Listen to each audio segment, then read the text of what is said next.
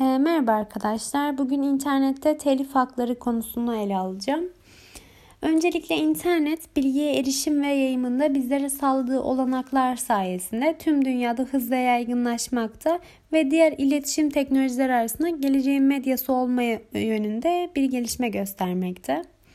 İnternetin bulunmasıyla birlikte telif haklarının korunması gibi son derece önemli bir problemi de beraberinde getirdi.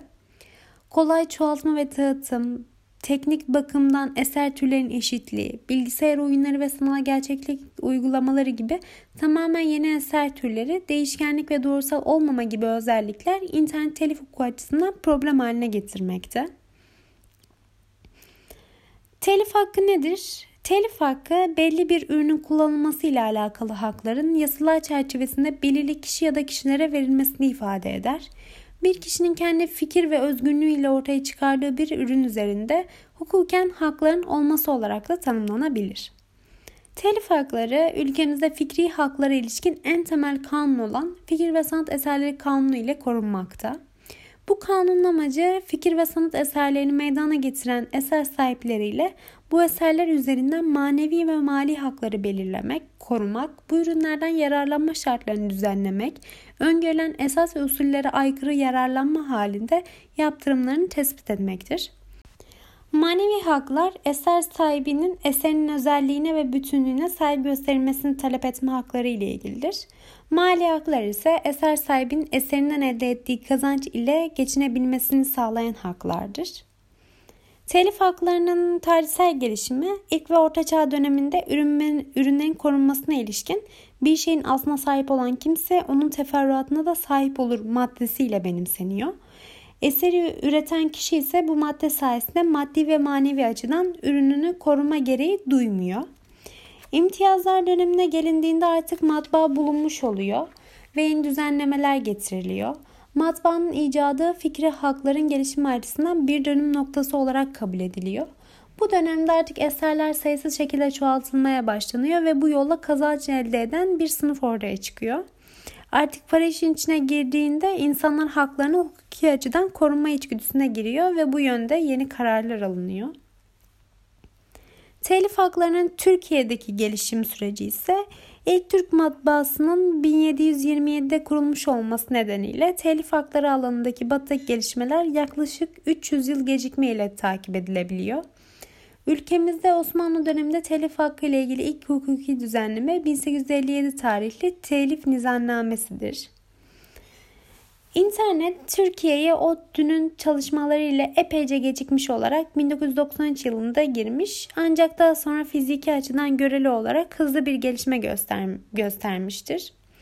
Özellikle TÜBİTAK'ın ULAKNet projesi sayesinde üniversitelerin neredeyse hemen hemen tamamı internete bağlanmış durumdadır.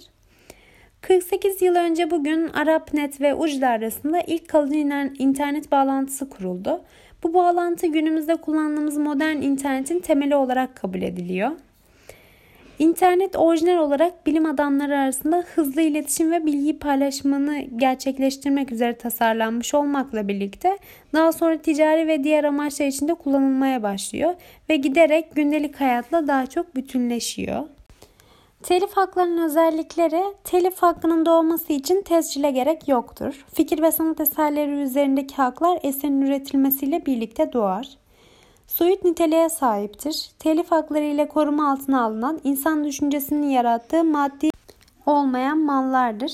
Telif hakları somutlaştığı maddeden ayrı ve bağımsız bir varlık ve hukuki değere sahiptir. Telif haklarında ülkesellik ilkesi geçerlidir. Koruma hangi ülkede talep ediliyorsa koruma şartları o ülke mevzuatına göre belirlenir. Mutlak hak niteliğine sahiptir. Fikri mülkiyet hakları belli bir süre boyunca korunurlar. Fikri ürünler özel kanun, tüzük ve yönetmelikler çerçevesinde düzenlenmektedirler. Telif hakları açısından internetin özellikleri kolay çoğaltma ve dağıtım. Telif hakları rejimleri basılı ve medya ile birlikte ortaya çıkmıştır. O dönemde eserlerin korsan kopyalarını yapmak çok zordu. Bir eseri çoğaltabilmek için en azından bir baskı makinesine ihtiyaç vardı. Bu ise herkesin sahip olabileceği bir imkan değildi. Eser türlerinin eşitliği, dijital medyanın bir başka özelliği ise telif hakkına konu olan eser kategorilerinin eşitliğidir. Eser türleri arasında kesin çizgiler olmamasına rağmen genelde eser türlerini birbirinden ayırmak çok zor değildir. Dijital ortamda bütün eserler teknik bakımdan birbirinin aynıdır.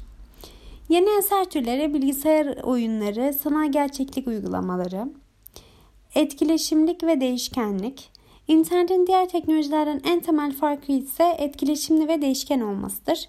Web sayfalar arasında gezinebilir, e-posta gönderip alınabilir, form doldurulabilir. Kişiler kendi bilgisayarlarında kullanmak üzere bilgi ve program çekebilir ve başkalarının görmesi ve kullanması için bilgi ve program koyabilirler.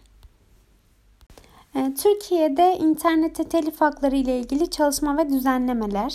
Telif hakları internet ortamında en çok ihlal edilen haklar arasında ilk sıralarda yer almaktadır.